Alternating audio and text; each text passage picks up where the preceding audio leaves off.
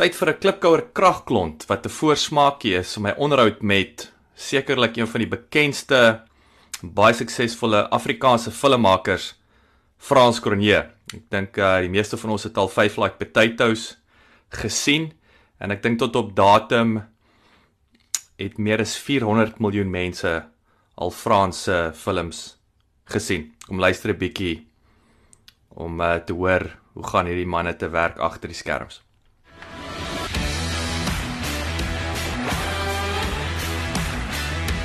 Klipkouers, waar ons elke week met Afrikaner entrepreneurs en impakmakers gesels ten einde die beste praktiese besigheids- en lewensadvies met jou te deel.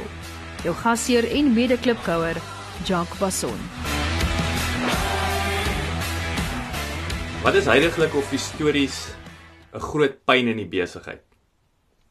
Ons grootste pyn as independent producers of filmmakers wat nie direk gelink is aan Hollywood studios nie, is die befondsing en die verspreiding. Ek het altyd gedink ons grootste probleem is net die befondsing, maar dit is baie sterk gekoppel aan die verspreiding. Ek dink as jy 'n baie sterk verspreidingsnetwerk of verspreider het, dan is die befondsing makliker om in die hande te kry. Maar dit is ons grootste challenge. As ons net 'n sterk groep beleggers het wat deurgaans in ons glo en saam met ons stap, dan sal dit ons pad heelwat makliker maak.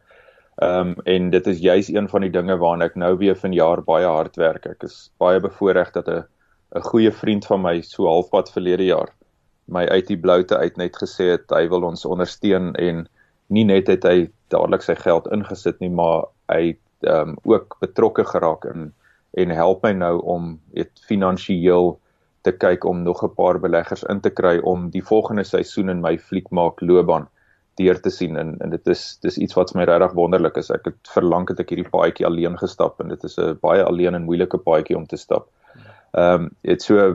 En dan is dit nou maar om regtig hard te werk aan die verspreiding, soos wat ek reeds genoem het. Ons het sekere doelwitte hoe om by al die verspreiders uit te kom en by al die teikenmarkmense uit te kom, en ons sal dit doen, een vir een. Dankie dat jy geluister het. Onthou om te luister na die volledige episode. Laat die wiele rol.